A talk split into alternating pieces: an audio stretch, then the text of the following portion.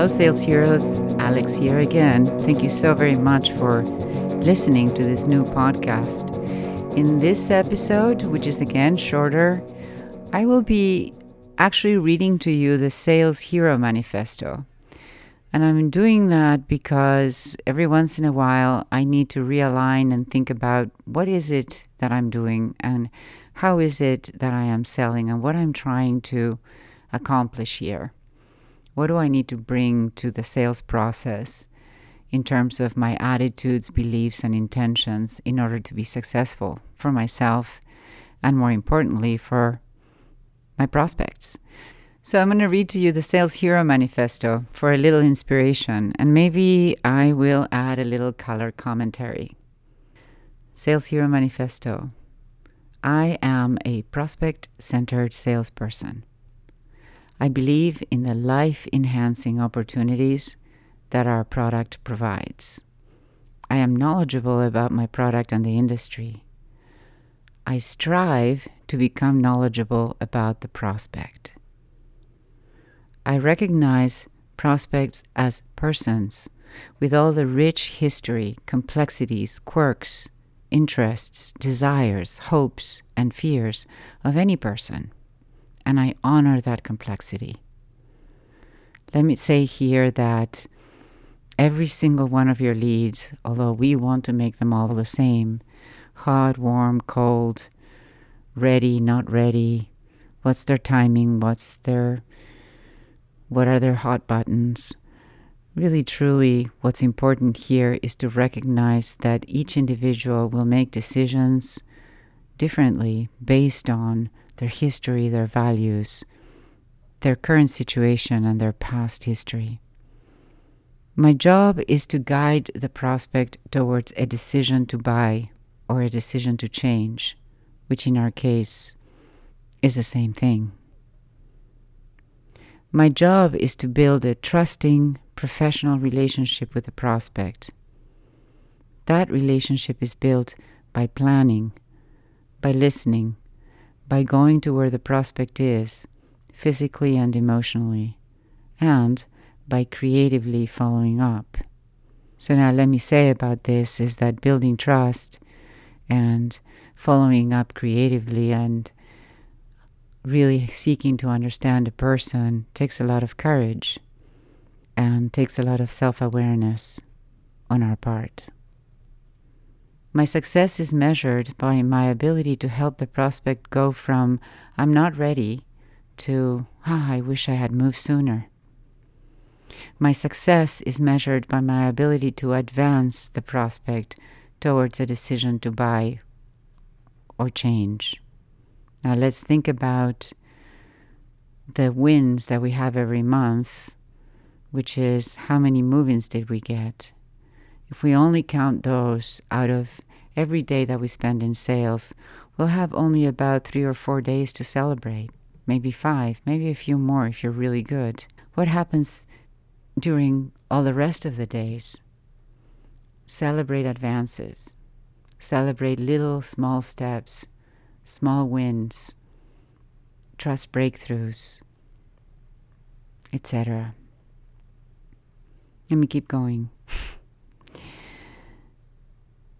I understand that every prospect is facing a life changing transition, and that ambivalence and resistance are common and real.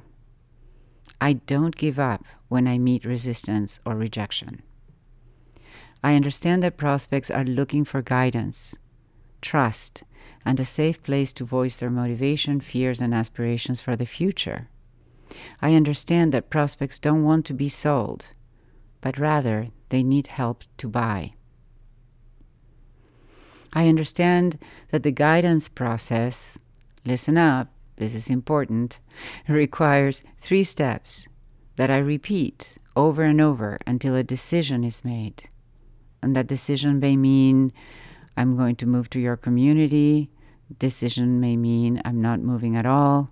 The decision may mean I'm moving somewhere else. But we're getting the person out of that status quo. So, what are those steps? Connecting, untangling, and advancing. Connecting and untangling are part of opening up this line of communication, and advancing are part of creating small closes towards a decision so that the person slowly, with safety and confidence, starts walking out of their status quo. So I will attempt to connect and build trust, a trusting professional relationship with prospects.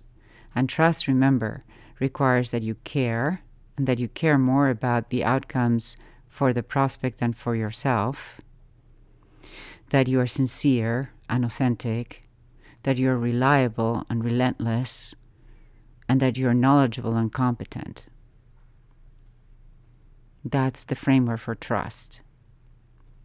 Two, I will engage in conversations that will help the prospect untangle their emotional resistance to change. So, how do we do this?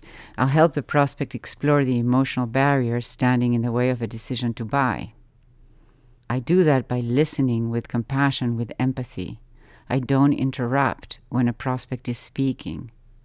I maintain eye contact and give visual cues that I'm not only hearing what's being said, but I'm drinking it in, I'm learning from it, I'm understanding it. I ask follow up questions that demonstrate that I have listened carefully. And so I am prompting reflection by commenting on the emotional import of that person's story or what they're telling me.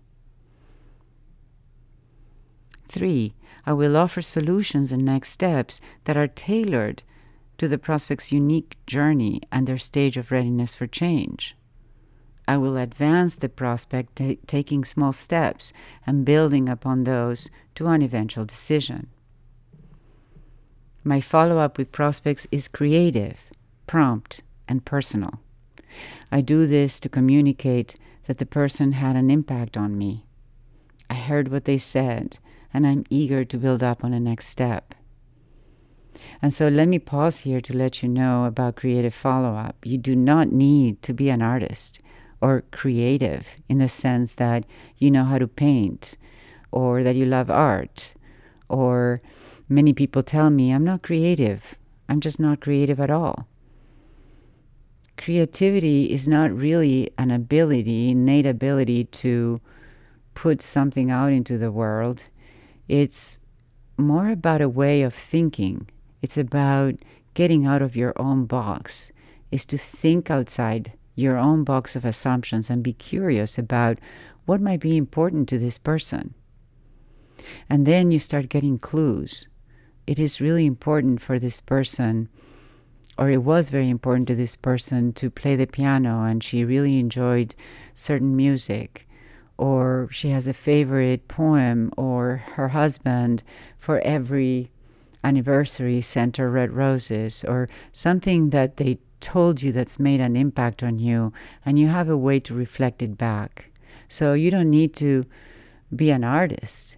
You just need to be listening for the emotional nature of what's important to that person and how they represent that, what they love, what they relate to, what they're proud of. And that's how you follow up personally and creatively. You don't need to spend a bunch of money at all or spend inordinate amount of time. You just need to think about them. Just like you would someone you love and you want to do something special for them to show them that you know them and and that they're special. I will give up the result and instead focus on my process and my behavior. I know that I can't control a prospect's decision, nor can I convince them. Focusing on the pressure to fill units will cause stress and fear for me and place undue pressure on the prospect. My time is valuable. This is a big one. I will spend it where it counts. I will protect and defend my time in the selling zone. I believe I can help prospects get ready when I am able to inspire, facilitate, and assist them in the work of addressing their emotional barriers to change. My success depends on my ability to focus on spending more time with fewer people, planning carefully, journaling what I've learned, being curious, building trust during tours and home visits, using empathetic listening techniques, and following up creatively. I am a sales hero.